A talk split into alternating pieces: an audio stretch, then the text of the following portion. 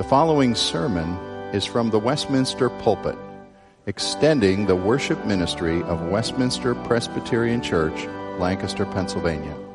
We are a local congregation of the Presbyterian Church in America. Please contact us for permission before reproducing this message in any format.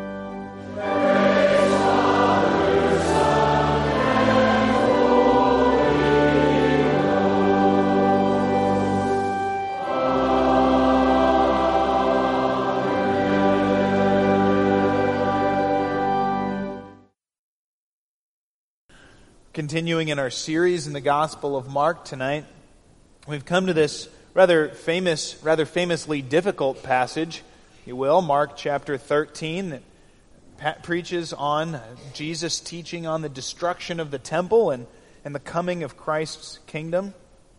I found it interesting this week as I was, was reading commentators and preparing to, to preach that a number of the commentators that I read started out this section with a comment that went something like, This passage is notoriously difficult, and no commentator can perfectly unravel every, every mystery or puzzle in this passage. I thought it was a appropriate humility that the commentators came to God's word and, and said we, we should not be dogmatic about our interpretation of every sentence in a, in a chapter that's certainly debated and certainly difficult.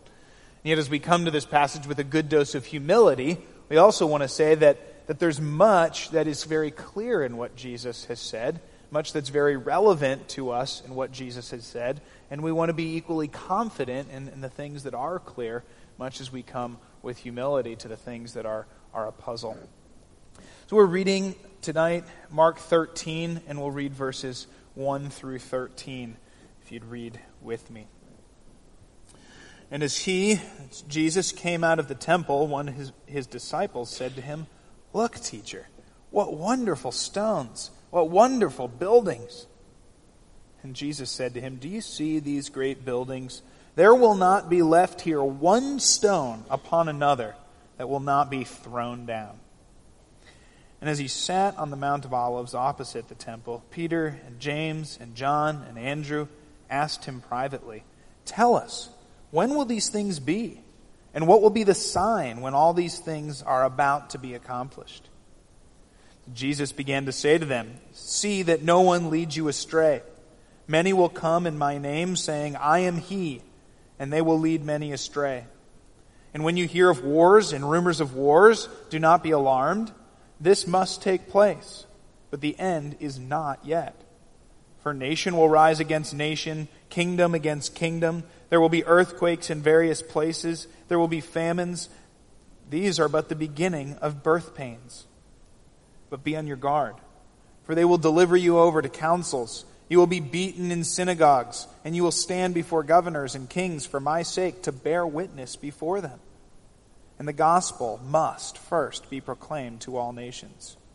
And when they bring you to trial and deliver you over, do not be anxious beforehand what you're to say, but say whatever is given you in that hour. For it is not you who speak, but the Holy Spirit. And brother will deliver brother over to death, and the father his child, and children will rise against parents and have them put to death. And you will be hated by all for my name's sake. But the one who endures to the end will be saved. This is God's word. Let's pray. God, we thank you for your word. We thank you for the, the gift and the blessing it is to have the words of God with us.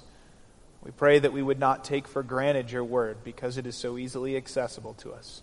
May we come with reverence and thanks and eagerness to hear you speak in it. We pray this in Christ's name.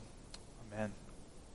I was reading a professor who was teaching on how to interpret Scripture how to approach a passage of Scripture and understand sort of the main point of a passage of Scripture. And, and this professor's advice was he said, start by looking for the drama in the passage.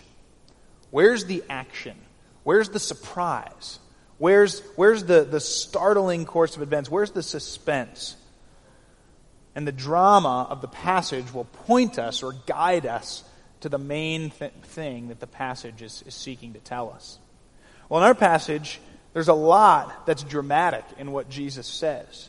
But if we want to know where the drama is, I think the drama happens right in the first two verses. And it's the drama of the conversation that happens in the first two verses that really guides how we're going to understand what Jesus says in the verses to follow. If you can think back to previous weeks, as we've looked at Mark, you may remember that Jesus has been teaching in the temple. He's in Jerusalem. This is his final week leading up to his crucifixion. He's teaching in the temple. He had, he had famously asked the scribes and the Pharisees that question. He said, You've been asking me all sorts of questions. Now let me ask you a question. David says of his son, he calls his son my Lord. How can David call his son his Lord? And so he had asked that question while teaching in the temple. And then, uh, right previous to this, was the, the scene where Jesus sees the widow putting her two pennies, uh, her two mites, in, into the, the offering of the treasury of the temple. And he comments on the, the nature of her gift. So that's, that's the scene. That's Jesus teaching and observing. And, and now he and his disciples are leaving the temple. And as Jesus and his disciples walk out of the temple, one of the disciples says something that was perfectly natural, something that, that must have been said all the time by people coming in to Jerusalem or out of Jerusalem or walking around. He said, Look, teacher, what wonderful stones, what wonderful buildings. Now, we don't have a mental picture of the Temple of Jerusalem, and so we don't maybe understand how natural this, this, uh, uh, this statement was. But the buildings were wonderful, they were incredible.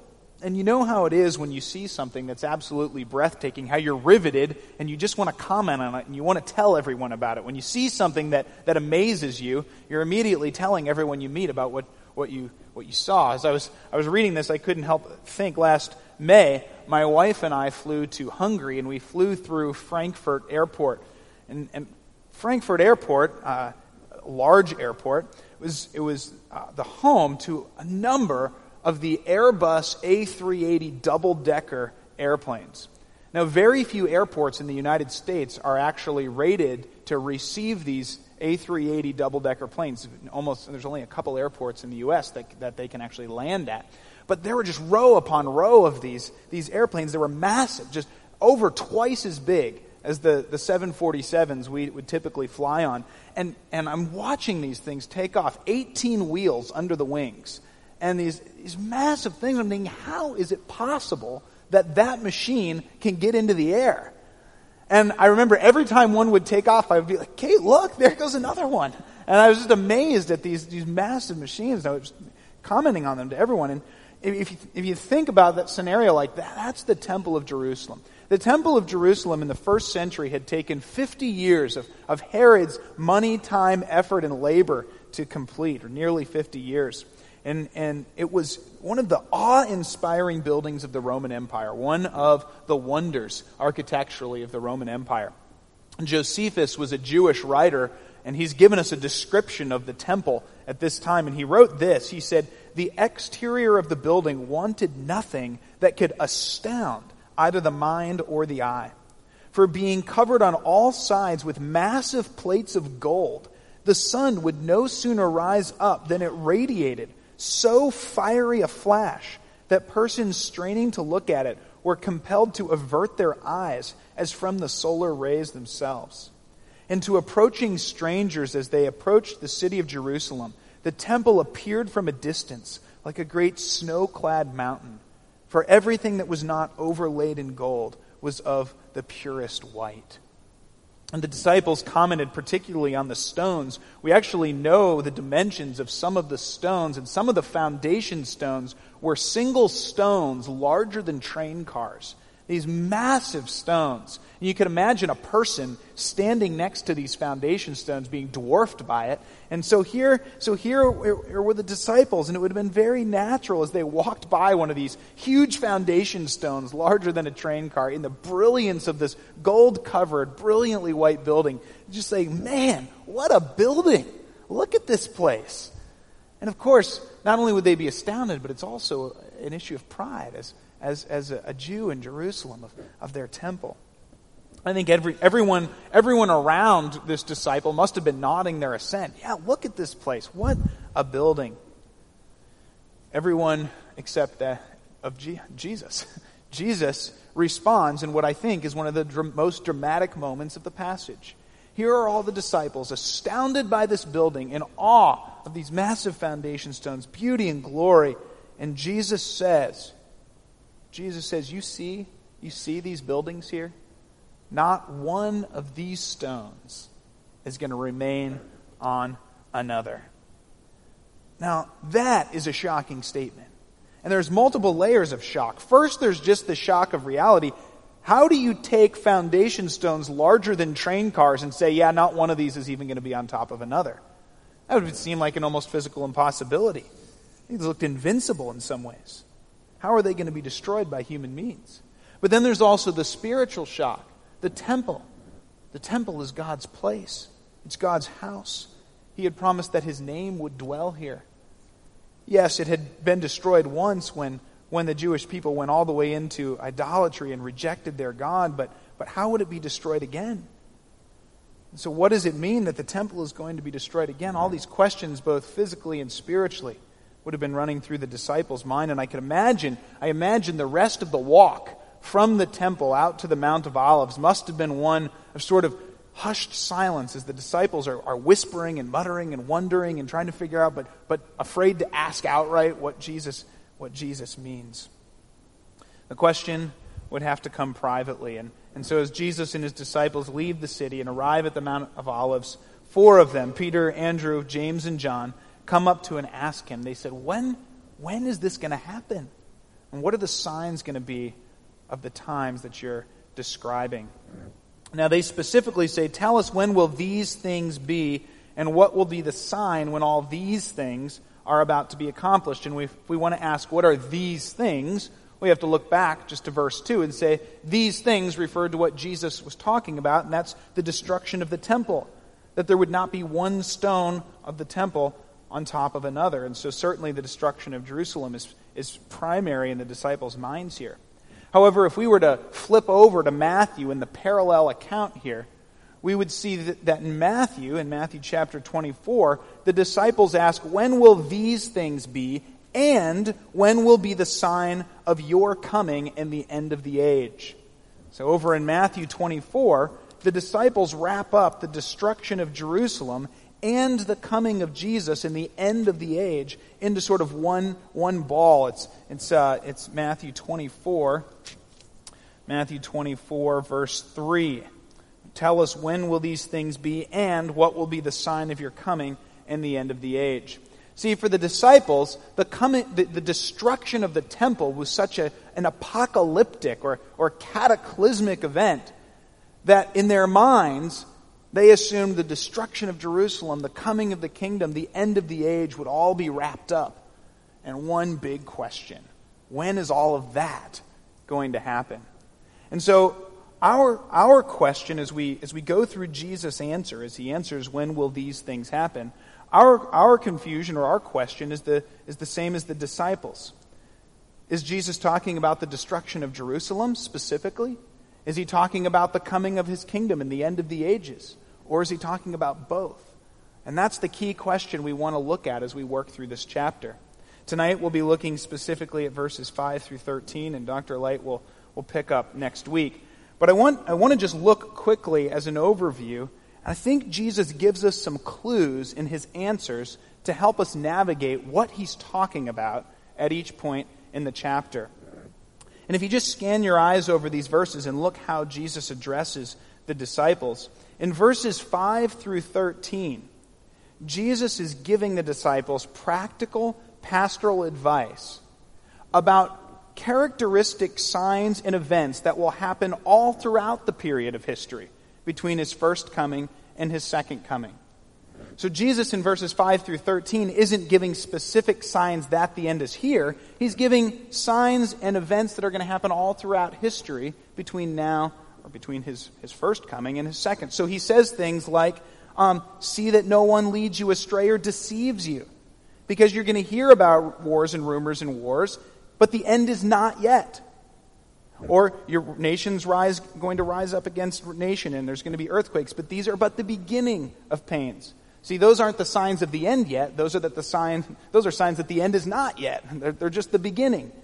And then he goes on, be on your guard, be on your guard, uh, be, be prepared to be dragged before governors, for the gospel must be preached. Do not be anxious, and he who endures to the end will be saved. This is pastoral advice. Do not be alarmed.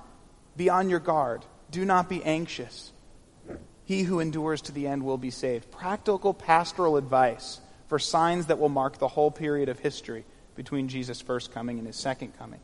But then in verse 14, Jesus switches and says, But when you see the abomination of desolation, he gets much more specific in verse 14. And Dr. Light will talk more about this next week, but we believe that primarily verses 14 to 23 are talking about the destruction of Jerusalem.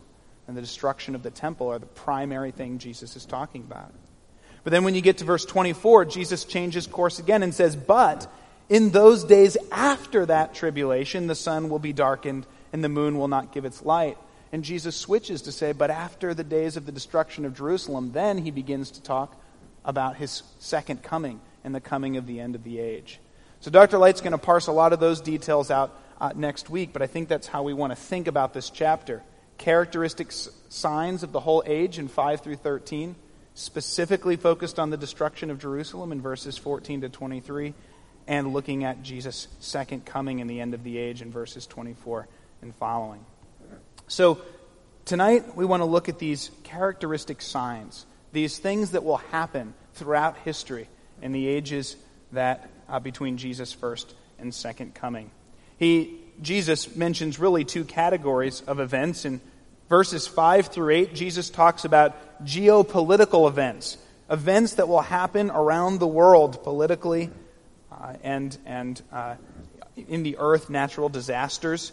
And he, he identifies several things. He says the disciples should expect false teachers or false Christ to arrive, claiming to be God's anointed messenger, claiming to be God's appointed prophet, and yet leading people astray.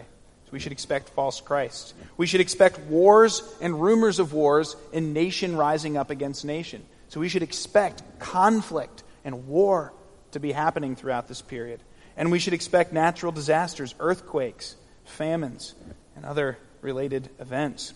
And certainly, if you think back over the course of history, even in your own life, but the whole, the whole course of history, we've seen all three of these.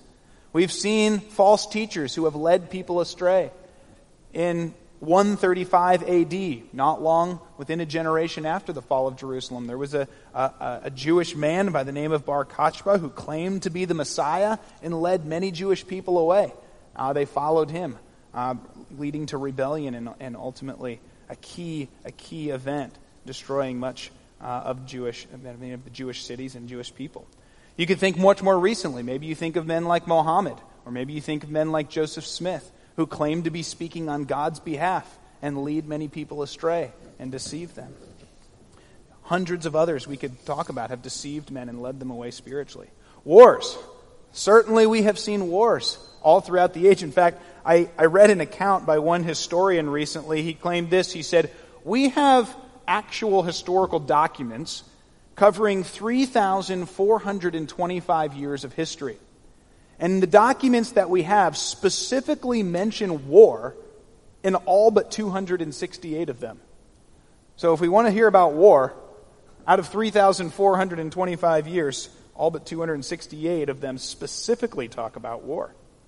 Earthquakes and famines certainly have been frequent throughout the world, from the eruption of Mount Vesuvius in the lifetimes of some of Jesus' own disciples, 79 AD, up to tsunamis of the last decade or so in Thailand and Japan as a result of earthquakes. These have been characteristic signs of the whole age. So in verses 5 through 8, Jesus describes these geopolitical events. If you look then at 9 through 13, Jesus switches to a more personal level, and he talks to Jesus' disciples about what they should expect personally in the times between his first and second coming.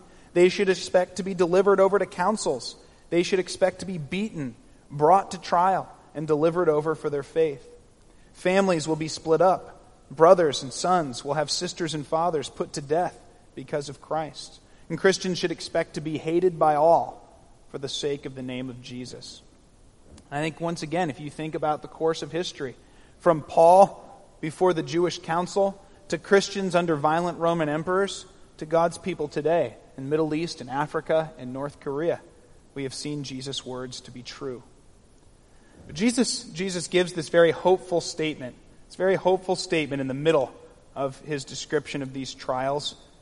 He says that God's people, in verse 10, God's people will bear witness to his name so that the gospel will be preached to all nations. And that must be true before the end comes.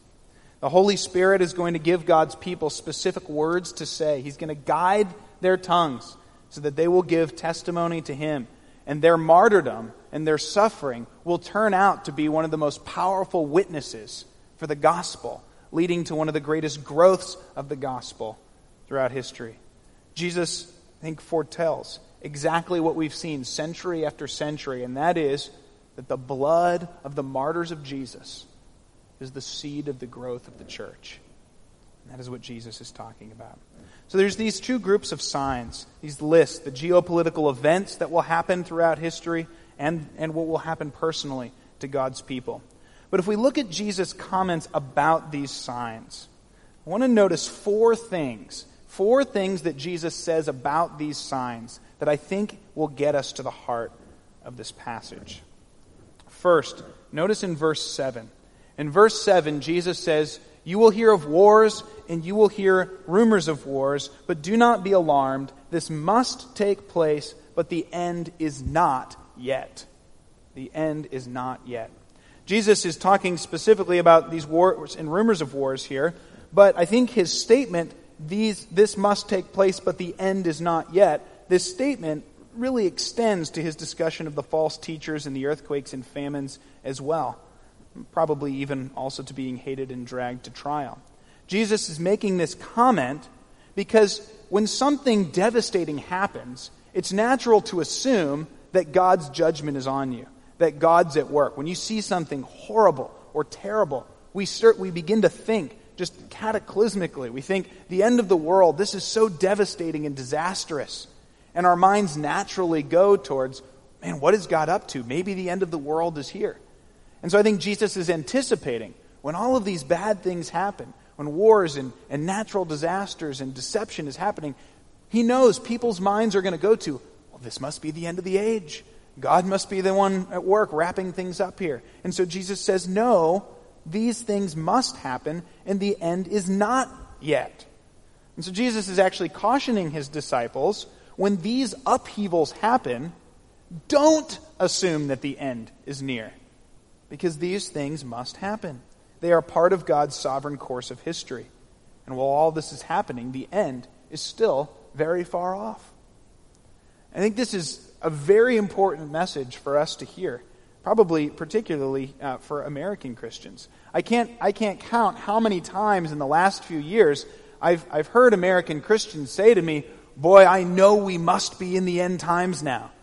We must be in the end times. And, and there's a number of reasons for that. Some will point to the wars happening throughout, uh, throughout the world. Others, others will, will look at, at violence in the Middle East or the earthquakes that have happened. But a lot of it comes down to the fact that America seems to be going downhill.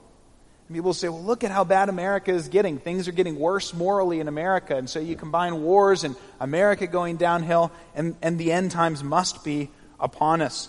Or they look at, at Christians being ostracized or condemned for their faith in an increasingly secular and sexualized culture here. But I want us to hear what Jesus has to say here. The idea that the end times are near because things are getting worse in America is not only a bad interpretation of this passage, it's exactly the opposite of what this passage says. When you hear the wars and the rumors of wars, and the natural disasters and all of these things happening, don't assume that the end is near. These things must take place, but the end is not yet. I think it's particularly discouraging for us to see to look at American culture and see American culture going downhill and to think that that must be the sign that the end times are upon us. That's really a very self-centered focus.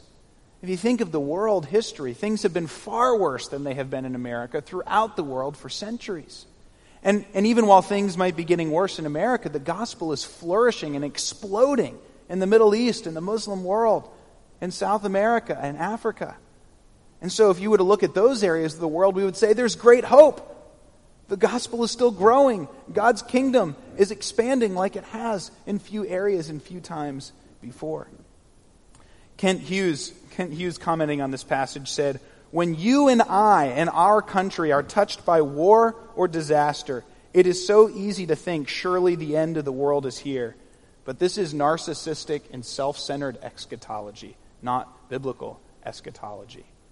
The first thing we need to hear Jesus saying is the warning these things must take place, but the end is not yet near. The second thing that Jesus says that takes us to the heart of this passage is in verse 8.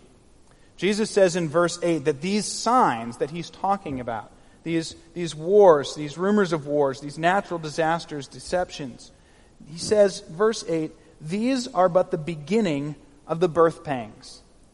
And certainly there's part of this statement that these are the beginning of birth pangs that's making the same point as up above. These are just the beginning of things, not the end of things. But I think the analogy that he uses is very important. These are the beginning of the birth pains. The analogy of this birth process, this labor process, I think is very important for us to understand from this passage. Think about going through natural disasters, persecution. When you're in the midst of persecution and tribulation and war, what's our focus? Our focus is on how painful it is. Our focus is on how difficult it is. Our minds are immediately focused on the difficulty and the pain of going through the process. But think for a minute about the birth process, about labor. When we think about labor or giving birth, when, when contractions start and a mother goes into labor, I'm sure there must be some dread of the process of labor and contractions. Can't speak personally, but I have to think that that would be true. But at the same time, dread of the process and the pain is not the primary emotion. When a woman goes into labor, she doesn't break into dread, she's excited.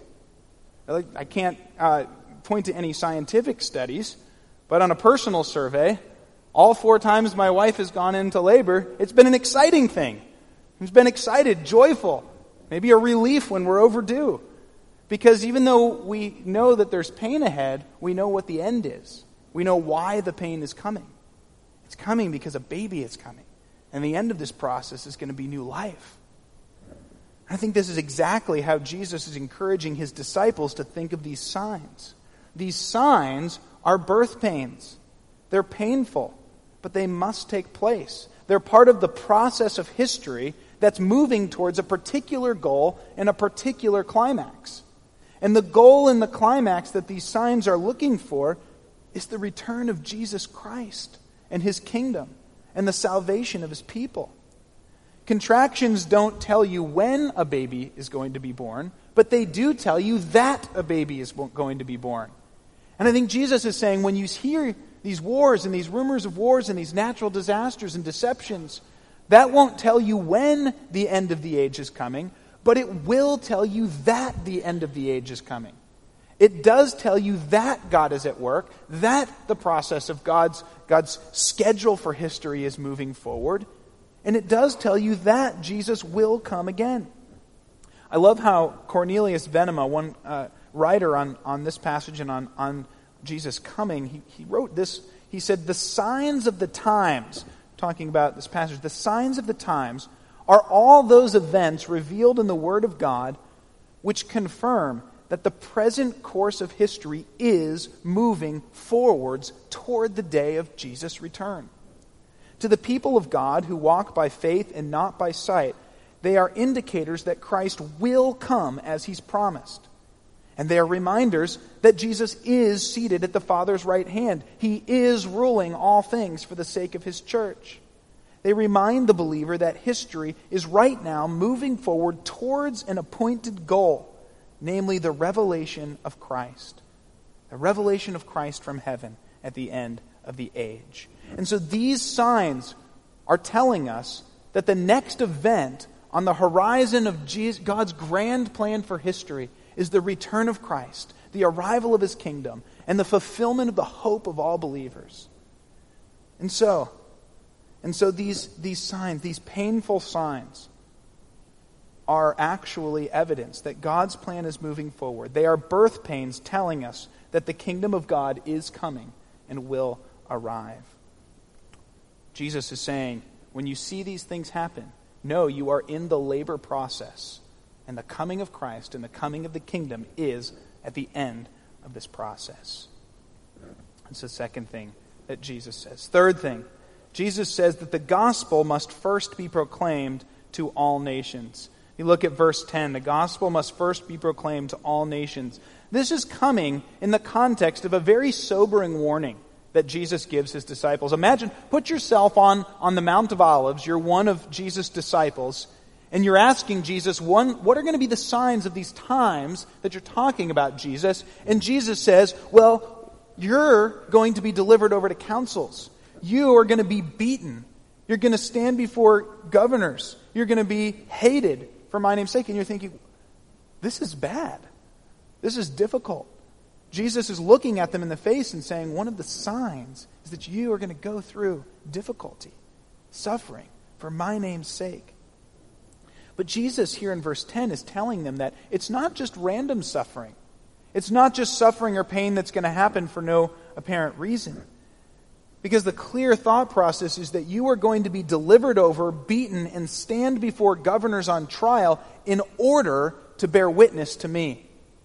The suffering is going to happen so that you will have opportunity to bear witness to me, so that the gospel will go forth into all the nations. In other words, the suffering that God is promising here, that Jesus is foretelling, is happening so that his kingdom will expand.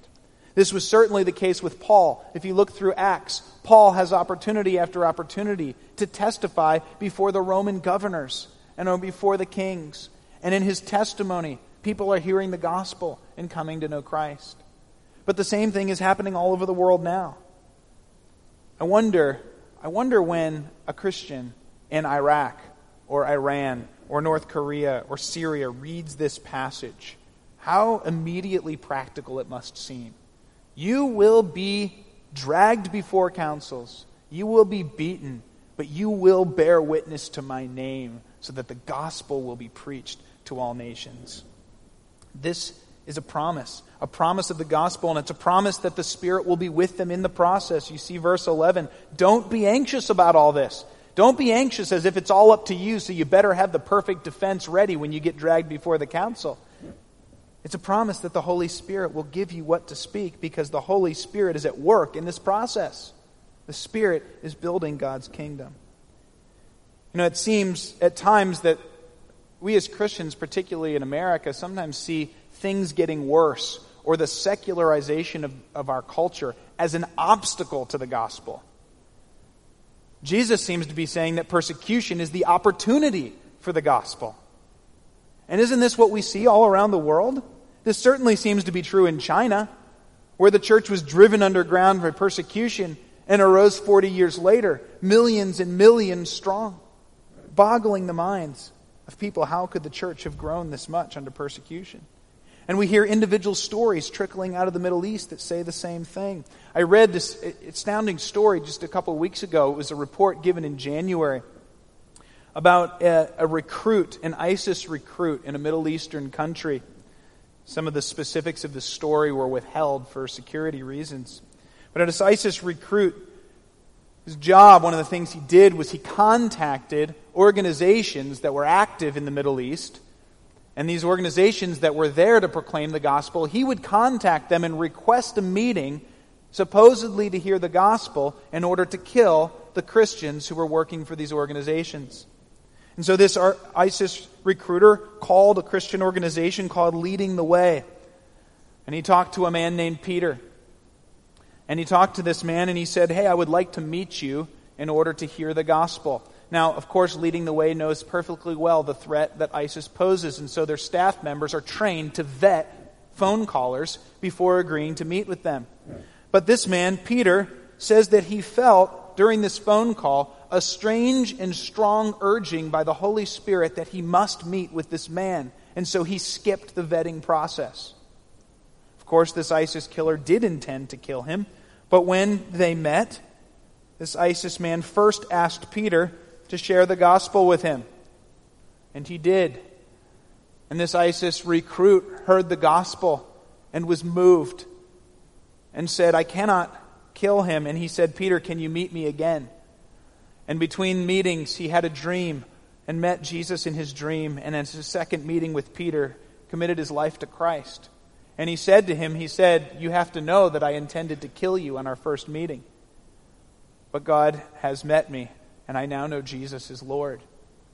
Here's the Holy Spirit preparing a man for what to say so that when you're facing opposition and persecution, the witness of the gospel goes forth and the kingdom of Jesus grows. This is the heart of Jesus' point. One of the signs of the times, one of the signs marking the history as it progresses towards Jesus' return, is that the gospel will be preached in the face of persecution. The Holy Spirit will use these opportunities to bring people to Christ and God's name will be glorified and God's kingdom will be growing, all the more so in these situations. That is a sign marking this time and marking that the kingdom of God is coming. At the end of the ages and the return of Jesus is on its way because Jesus' words are being fulfilled and his kingdom is growing. Well, finally and fourthly, look at verse 13. Jesus' last words, urging his disciples in the face of suffering and persecution, in the face of all people hating them, he says, But the one who endures to the end will be saved. Want you to step back from this passage and realize what Jesus is doing. Jesus' primary goal in this passage is not to give the disciples some sort of fill in the date chart that you just sort of check off these times, match the date, and you'll know when he's coming back. He's not giving them a puzzle to solve or put together. Jesus is speaking to them pastorally as their Savior, as their shepherd. He's speaking to them in order to prepare for them for what is coming, for what they're going to experience. And He's speaking them to call them to faith, to call them to obedience in a time of distress. And so He gives them these words of encouragement and guidance all throughout this passage. Do not be deceived, do not be alarmed. Do not be anxious. Be on your guard, for the one who endures to the end will be saved. I wonder if we would walk away tonight from this passage with those words ringing in our ears. Do not be alarmed. Do not be deceived. Do not be anxious. Be on guard, for the one who endures to the end will be saved. Jesus is ending here with a promise. He's ending with a promise. He calls us to guard our hearts. He calls us to trust in a God who is sovereign over history.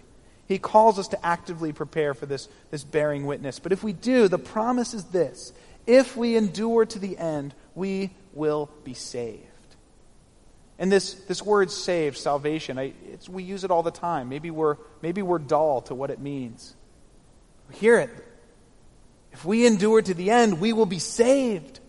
Salvation in the kingdom of God forever is the promise for those who endure to the end.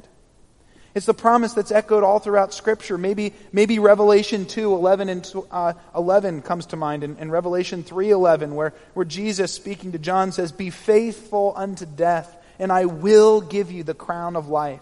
I am coming soon, so hold fast what you have, so that no one may seize your crown. Or maybe you think of Hebrews 10, 35 to 39, where, where the author of Hebrews writes, Therefore, do not throw away your confidence, which has such a great reward. For you have need of endurance, so that when you have done the will of God, you may receive what is promised. We are not of those who shrink back and are destroyed, but of those who have faith and preserve their souls. This call to endurance, this picture of this great promise, this great hope of a crown of life. The one who endures to the end will be saved. So do not be anxious. Do not be alarmed. Do not be deceived. Be on guard. The one who endures to the end will be saved. I don't know what Peter, Andrew, James, and John were thinking. Maybe they were still dismayed at the thought of the glorious temple of God being thrown into ruins. Maybe they didn't know what they were going to get from Jesus, what Jesus was going to say. But what they got from Jesus was solid hope. What they got from Jesus was a promise that God is sovereign over history. He is moving history towards an appointed end, and that appointed end is glorious because it is the return of his kingdom. And to everyone who endures to the end, it is a promise that they will be saved. And so, as they hear in these verses and the verses to come, endurance is quite worth the wait. Because for the one who endures, they will see the Son of Man descending from the clouds in great power and great glory and be part of his kingdom forever. It's a great hope, isn't it? A great promise. Let's endure to the end. We might be saved. Let's pray. God, we thank you for this passage, this, this great hope that we have in Christ. We pray that as we see the things happening around us, these things in history which match exactly what Jesus said we ought to anticipate, that we would be encouraged. This is the birth process, and the kingdom of God awaits at the other end. We don't know when, but we know that it will come. I pray that we would not be alarmed, that we would not be deceived, that we would not be anxious, that we would be on guard, and that we would endure to the end, that we might receive the great hope of salvation from Christ our Savior. Pray this in his name. Amen.